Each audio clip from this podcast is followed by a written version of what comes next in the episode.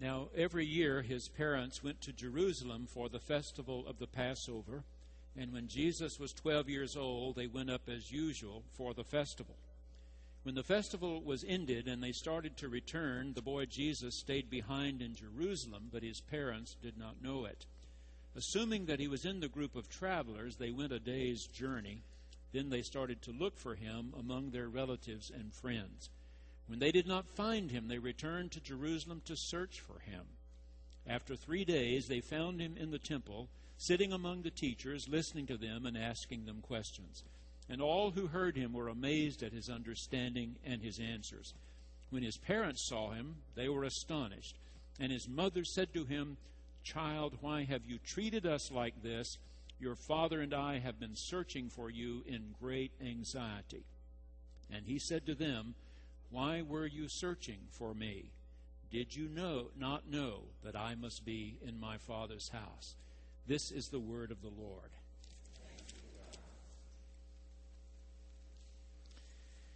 I've told you that during this liturgical year I'm going to be preaching from the Gospel according to St. Luke. From time to time, I will remind you about how Luke begins his Gospel. He addresses it to someone named Theophilus. That may be a real person in Luke's time. It could have been a patron, someone who was providing this very expensive writing material, someone who was providing a place for him to sleep, food for him to eat, while he produced two rather lengthy scrolls, one of them the Gospel according to St. Luke, the other the Acts of the Apostles, dipping, dipping, dipping a quill into ink and producing these two long documents. But the word Theophilus could be a combination simply of two Greek words, theos, meaning God, and philios, uh, meaning uh, love or friendship. It could simply be addressed to dear friend of God. The important thing is what he says to Theophilus about what he's setting out to do. Since many have undertaken to set down an orderly account of the events that have been fulfilled among us, just as they were handed on to us by those who from the beginning were eyewitnesses, I too decided, after investigating everything carefully from the very first, to write an orderly account for you, most excellent Theophilus, so that you may know the truth concerning the things about which you have already been instructed. So, Theophilus is a believer now Luke is going to help him believe even better. So he's aware of these other Gospels. He follows the basic outline of Mark, and he has some of the same teaching material peculiar to his writing and that of Matthew. Rarely does he have anything that's peculiar to both him and John. Occasionally, he has something that only he has, and this is such a story. No one else tells us anything at all about the childhood of Jesus. Mark and John begin promptly with the baptism of Jesus by John and his calling disciples. Uh, Matthew has the story of the Magi. I'll deal with that next Sunday morning. Luke has shepherds uh, abiding in their field with an angelic chorus bidding them come to Bethlehem. But only Luke has this story about his being a little boy, 12 years old. Let's take a look. Number one, Luke wants you to understand right from the start that Jesus' parents were observant Jews. They have him circumcised on the eighth day. They bring him to the temple to be blessed. Every year, they make that long trek from Nazareth down to Jerusalem for the Feast of Passover. It's a hard five day walk. And when Jesus is 12, they bring him as well. Obviously, these are faithful followers of Israel's God, and they are seeing to the religious education of their son. On this new year, first day, I want you to stop and think with me about how important the religious education of our children and grandchildren really is. I don't know any parents or grandparents who get up in the morning and ask their child, Do you feel like going to school today? Do you feel like studying English today? Do you feel like studying American history today? Do you feel like studying mathematics today? But some of those same people ask their children, Do you want to go to Sunday school? You want to go to church? You want to go to youth activities? You want to go to choir practice on Wednesday night? Uh, my child doesn't want to. My grandchild doesn't really like to. We send them to the classes we believe are important. Now, if that's English, American history, mathematics, and not religious education, you let that child grow up believing he or she will understand our faith, you are wrong. They will not understand the faith if they have not been taught. Thanksgiving, we went down to see my family again. We go down Indian Nation Turnpike to Paris. At Paris, there's a loop around town. They didn't do it very well. They still have stoplights on the loop when they should have had overpasses. And, you know, my hometown got it right. You go to Carthage, they got a loop. It goes over and under all the major highways. In Paris, you have to stop. When you get around to the southeastern part of the city, if you go straight as the loop is going, you will go to Sulphur Springs. If you turn left, you go to Mount Pleasant. That's the way we go home to Carthage. I've been to Sulphur Springs. I gave the commencement address there some years ago at the high school. One of the guys on my football team in high school ended up being a teacher in the Sulphur Springs school. So I was interested recently when I read a story written by a young woman in Sulphur Springs named Wendy Johnson. Wendy said that just about this time last year, when Christmas was really over at their house, when they had taken all the decorations off the tree, stored them properly, and tossed the tree out to the curb for somebody to pick it up, they went to church again the next Sunday. And when it was time to go home, their little five year old said, Mom, come. And she hurried. He sounded almost frantic about it. He went into his Sunday school class, walked over to a big waste can, and pointed and said, Look! And when she looked in the waste basket, there was a little Christmas tree, a little potted Christmas tree that somebody obviously felt had now served its purpose. Into the trash. And he said, Mom, could we take it home? Said, Well, obviously it's been discarded. And yeah, I guess we can take it home. And she said, As we drove home, I could hear him in the back seat talking to this little tree. We're going to take care of you, he said. We're going to help you get well. When we got home, she said, I started pruning off the little limbs that were definitely dead. In fact, I found only two that seemed to have any resiliency at all. I mean, talk about a Charlie Brown Christmas tree. We had it here. The potting soil was hard as a rock, she said. So I soaked it really well in good fresh water and then set the whole thing up in the kitchen window where the morning sun could reach it. Every morning, when I was preparing breakfast, here came my little five year old running in there to check on the tree. It wasn't showing much improvement. So one day he said, Mom, could we pray for it?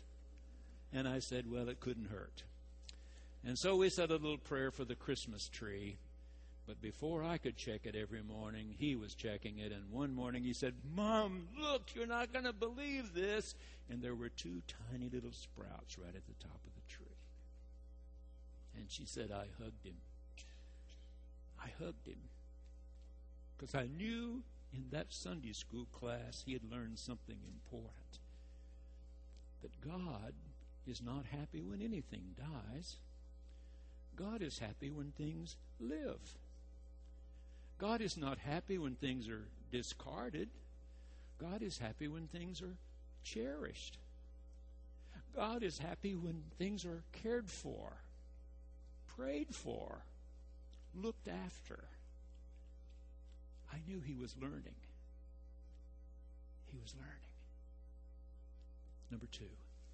Second thing about this story is the number of times you have the word search.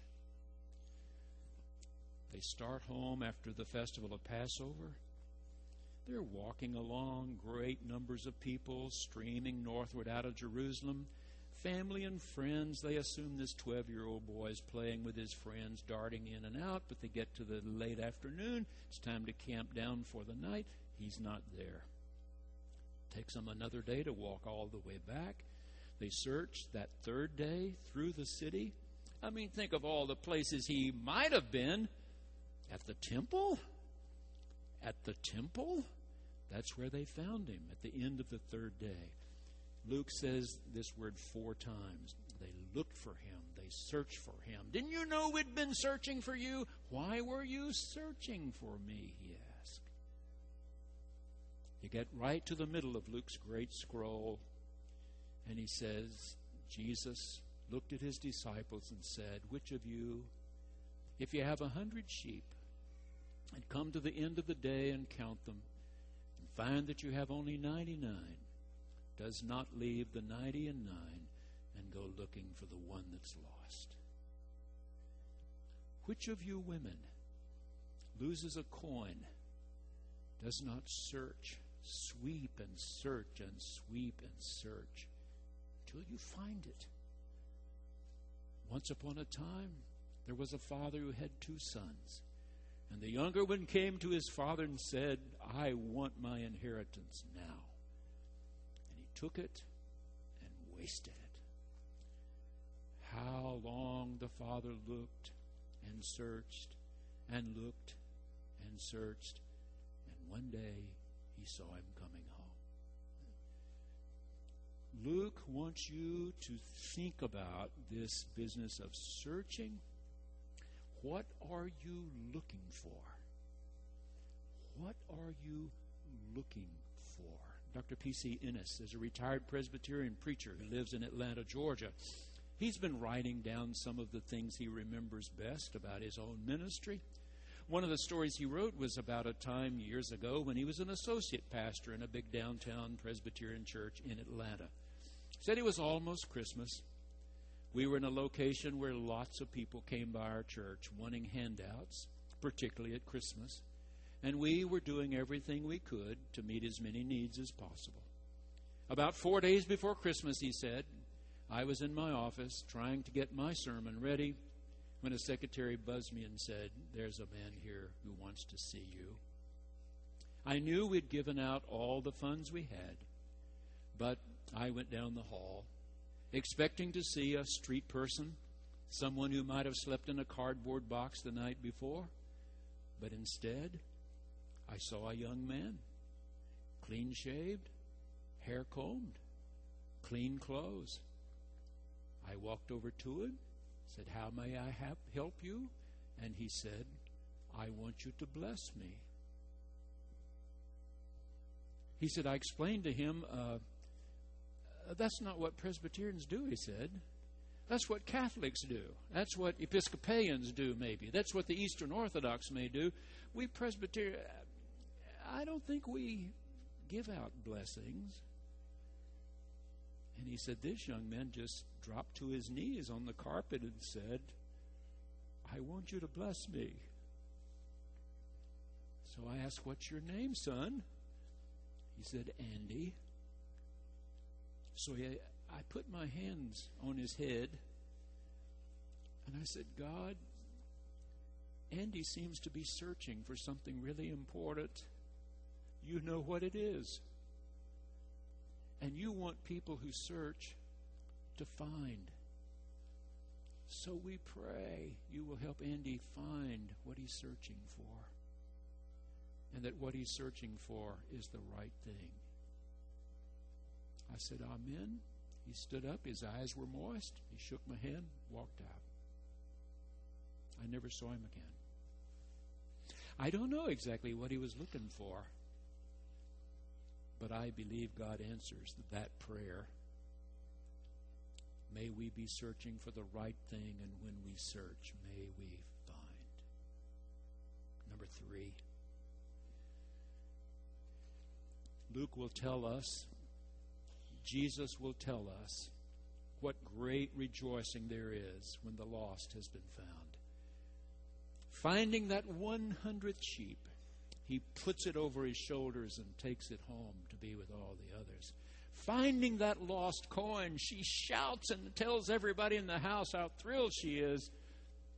When the prodigal comes down the road, the father runs out to meet him, falls on his neck and kisses him, orders a big party be given. The one for whom we've searched the horizon so very long, the one who was dead, has been found. He is alive, truly alive. It's been hard to read a newspaper or magazine the last couple of weeks that somebody has not been writing about Auld Lang Syne. Seen any of the articles? There was one very good one I thought in the Wall Street Journal. Last night while I was brushing my teeth, I heard somebody on the news, a little television behind me there, talking about so many people sing this song and they don't have a clue what they're singing. It's because, of course, it's written in the pen of Robert Burns, a Scottish poet of almost 250 years ago. Robert Burns was born, the biographers say, to tenant farmers. You know what we call those in America? Sharecroppers. His mother and father were sharecroppers who worked hard to eke out a meager living for their children and had to give half of everything they produced to the landowner. But they knew the importance of education, and they did what they could at a time when there was no public education to help young Robbie learn how to read and write. And once he learned how to read and write, he started writing poetry. By the time he was 27, he was published for the first time. But not many people buy books of poetry not like bestsellers of some kind. He spent his first check pretty quickly. He had a wife and children. In fact, his wife would bear nine children, and six of them would die in childbirth and early childhood. Six out of nine died. Robert Burns, to try to support his family, had to go to work in a tax office. Yeah, working for a tax collector writing poetry. He drank a lot. He died when he was 37. Some think when he was a boy he might have had rheumatic fever, that that might have weakened his heart. Others think he could have had cirrhosis of the liver, he drank so much. He died on the day his last son was born. And friends gathered up anything and everything he had ever written to try to publish something that would give his wife and children money to live on. But he wrote down Auld Lang Syne.